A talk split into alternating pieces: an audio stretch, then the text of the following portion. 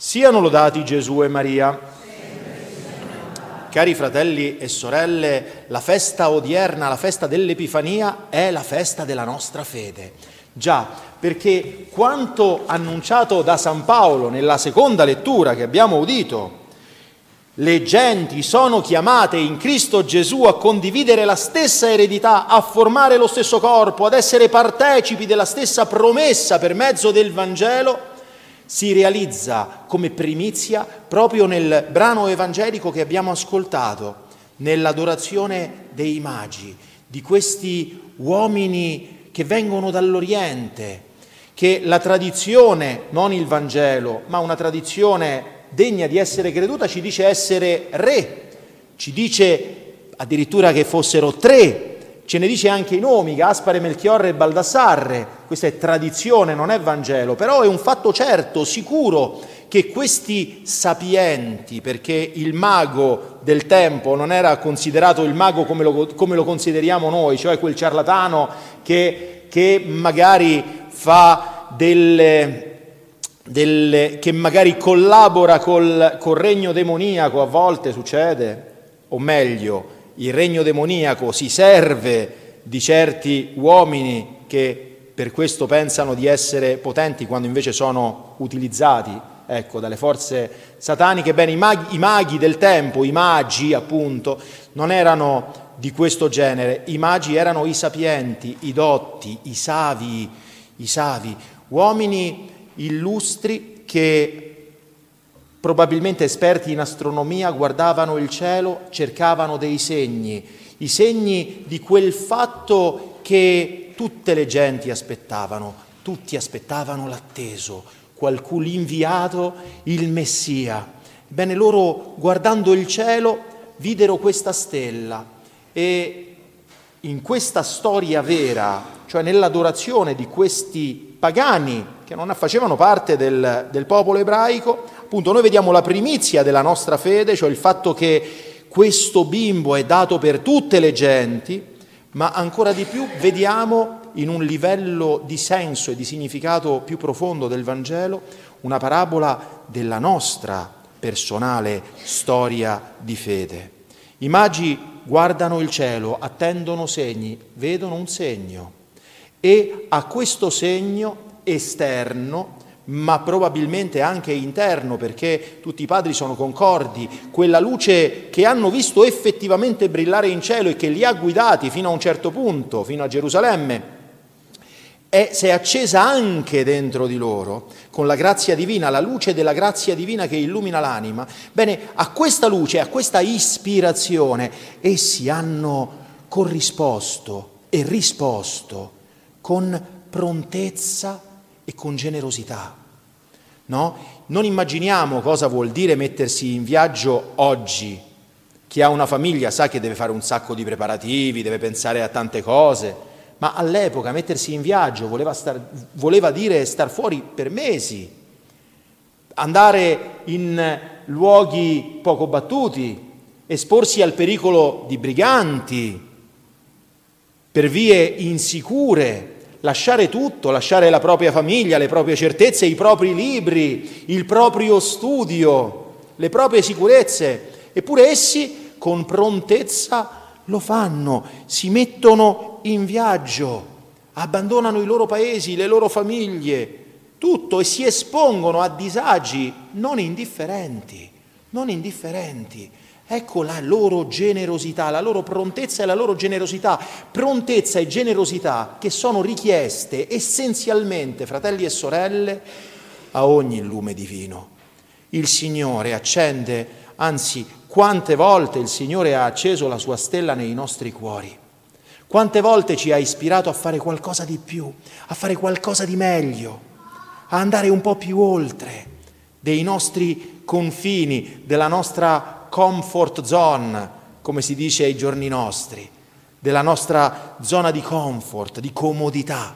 Quante volte ci ha chiesto e ispirato di metterci in gioco, di dargli qualcosa in più. E noi come abbiamo risposto? A volte, spesse volte, magari con una scrollata di spalle, sì, vabbè, magari adesso ho da fare, ora faccio questo, poi dopo ci penso. No, prima ho quest'altra cosa da fare.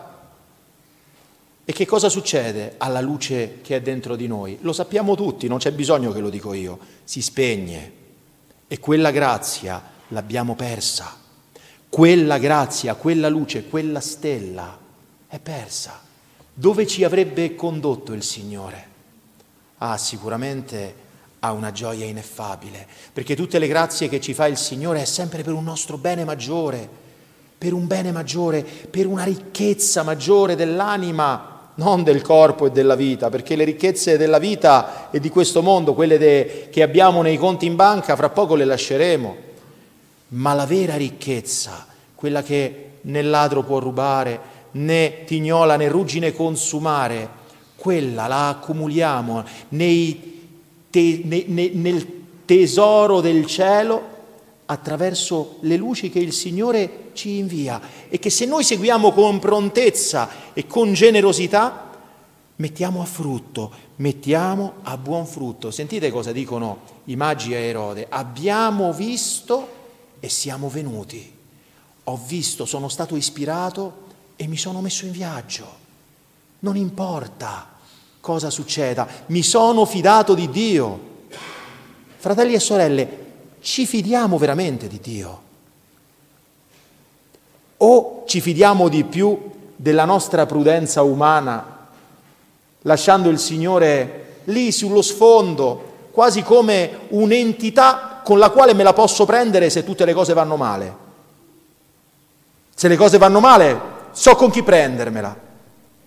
O anche quando vanno bene, lo ringrazio qualche volta, spero di, di ringraziarlo, ma mi fido effettivamente di lui. Quando mi invia la stella, mi lascio guidare. So abbandonarmi nei momenti di tribolazione, pensando che effettivamente forse quella tribolazione, quel problema, quell'angustia che il Signore sta permettendo nella mia vita sono per il mio bene. Un po' come il bimbo quando sta male eh, non, non piacciono a nessuno le medicine, che è costretto a prendere una medicina amara. Eh, I genitori sanno quanto sia importante prendere quella medicina amara e lo fanno non perché vogliono male al bimbo, ma perché vogliono il suo bene. E così il Signore, il Signore sa ciò di cui abbiamo bisogno. Sapete il problema qual è? È che noi non ci fidiamo, non abbiamo fiducia in Lui. E allora quando ce ne succede una o due o tre, stiamo lì con le braccia al cielo, perché a me che ho fatto di male, come se le angustie e le croci di questo mondo fossero dei castighi. Ma non è questa la fede cattolica, fratelli e sorelle.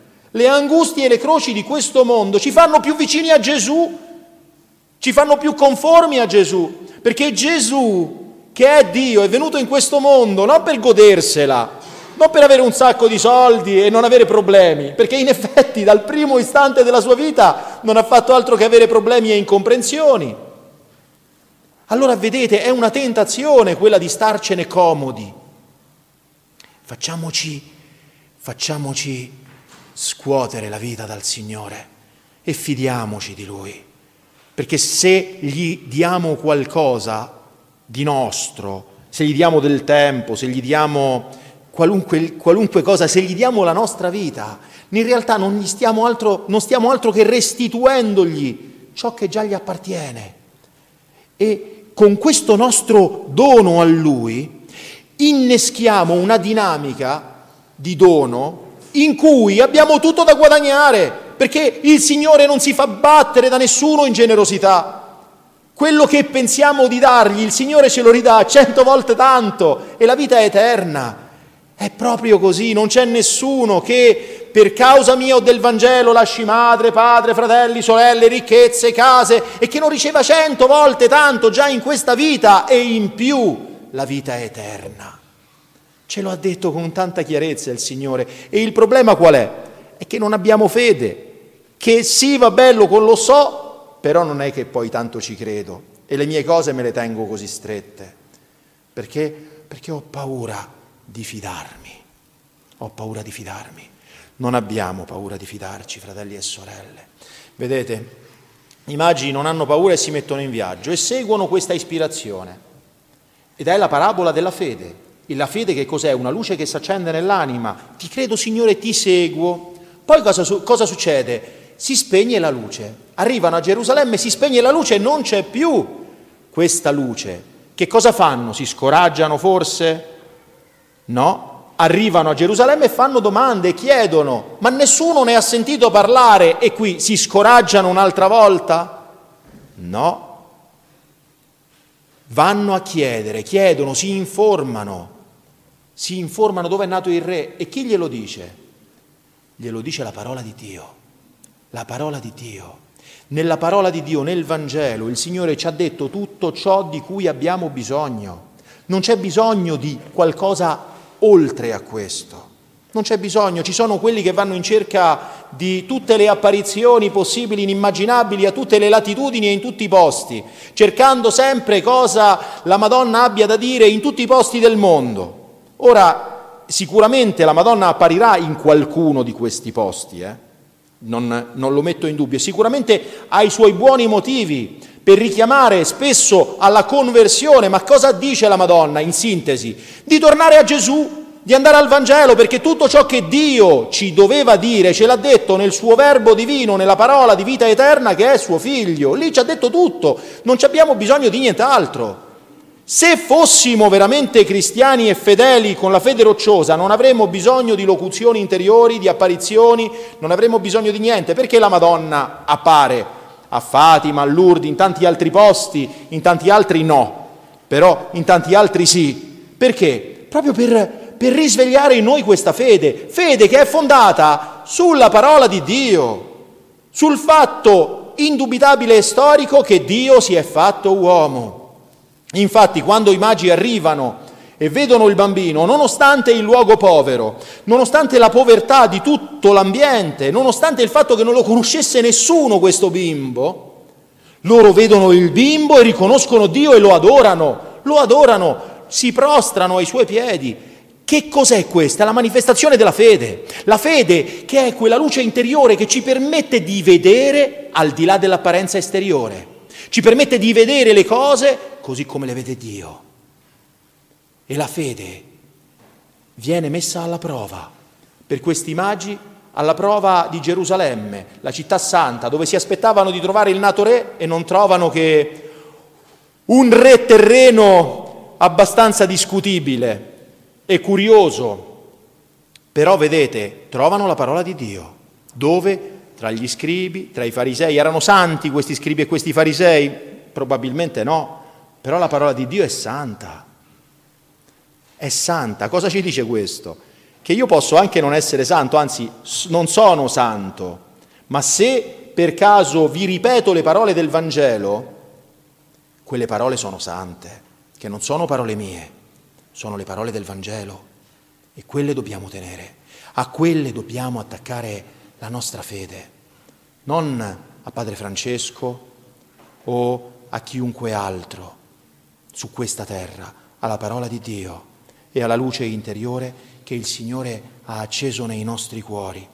I magi usciti da Gerusalemme, usciti da quella prova, nella quale hanno dimostrato anche costanza, costanza a dispetto nostro che alla prima difficoltà diciamo no, non fa per me e ce ne andiamo a casa e mi giro e mi rivolgo, al, al, tolgo la mano dalla, la, dall'aratro e mi volgo indietro.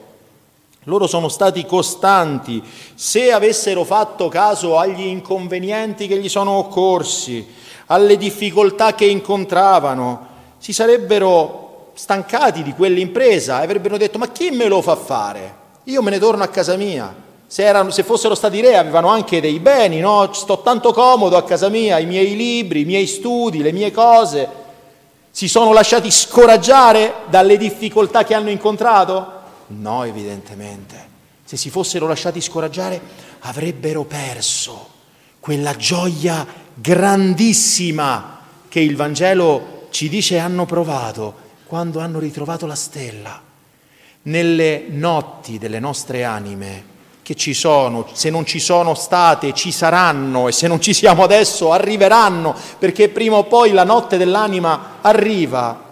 Cosa dobbiamo tenere?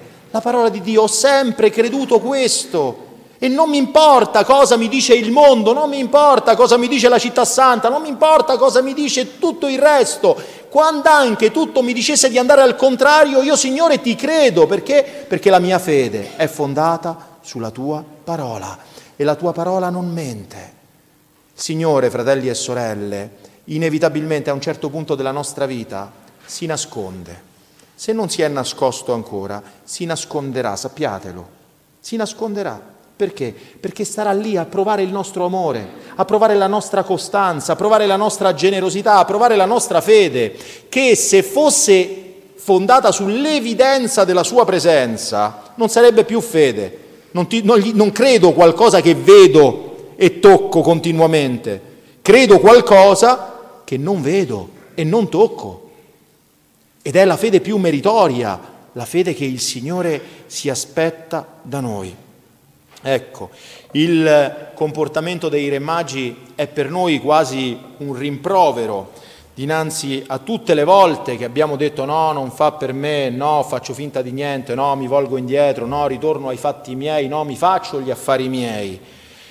Se vogliamo arrivare da qualche parte nella nostra vita cristiana, fratelli e sorelle, e io spero che lo desideriamo con tutto il cuore, perché arrivare da qualche parte vuol dire salvarci l'anima, in fin dei conti, e avere la vita eterna. Beh, se vogliamo veramente arrivare lì, dobbiamo essere costanti, dobbiamo non temere e ancora una volta dobbiamo fidarci del Signore, dobbiamo fidarci di Lui. I magi ritrovano la stella, gioiscono grandissimamente e poi arrivano, trovano il bimbo con sua madre e lo adorano profondamente, poi aprono i loro tesori e gli offrono tre tipi di doni, l'oro, l'incenso e la mirra. Con l'oro indicano la sua regalità, con l'incenso indicano il fatto che è Dio, perché l'incenso si offre a Dio, è un atto d'adorazione, con la mirra indicano che e riconoscono che lì c'è vero uomo, re Dio uomo, ma ancora di più, ancora di più. Con questi tre doni egli, egli offrono qualcosa di proprio. L'oro è quella fede che il Signore stesso ci ha donato e che loro offrono a Lui, nostro Dio e nostro Salvatore. L'incenso è ancora questa fede che si concretizza in una devozione tenera e sincera che tutti noi dobbiamo coltivare, cercare e ancora la mirra è la fede tradotta nelle opere, perché una fede che non è caritatevole, una fede senza le opere è morta in se stessa, è una fede morta, dice San Giacomo. Allora, vedete cari fratelli e sorelle, a questo triplice omaggio che è anche triplice manifestazione della fede di cui i re magi sono stati primizie, ecco, uniamo il nostro omaggio, offriamo anche noi al Signore questa fede esplicata in un amore ardente a Lui, una fede piena di pietà e di devozione, una fede piena d'amore ai nostri fratelli e sorelle. Allora anche a noi il Signore ci si manifesterà, perché Epifania vuol dire proprio manifestazione. Oggi è la festa della, della Epifania, della manifestazione di Dio.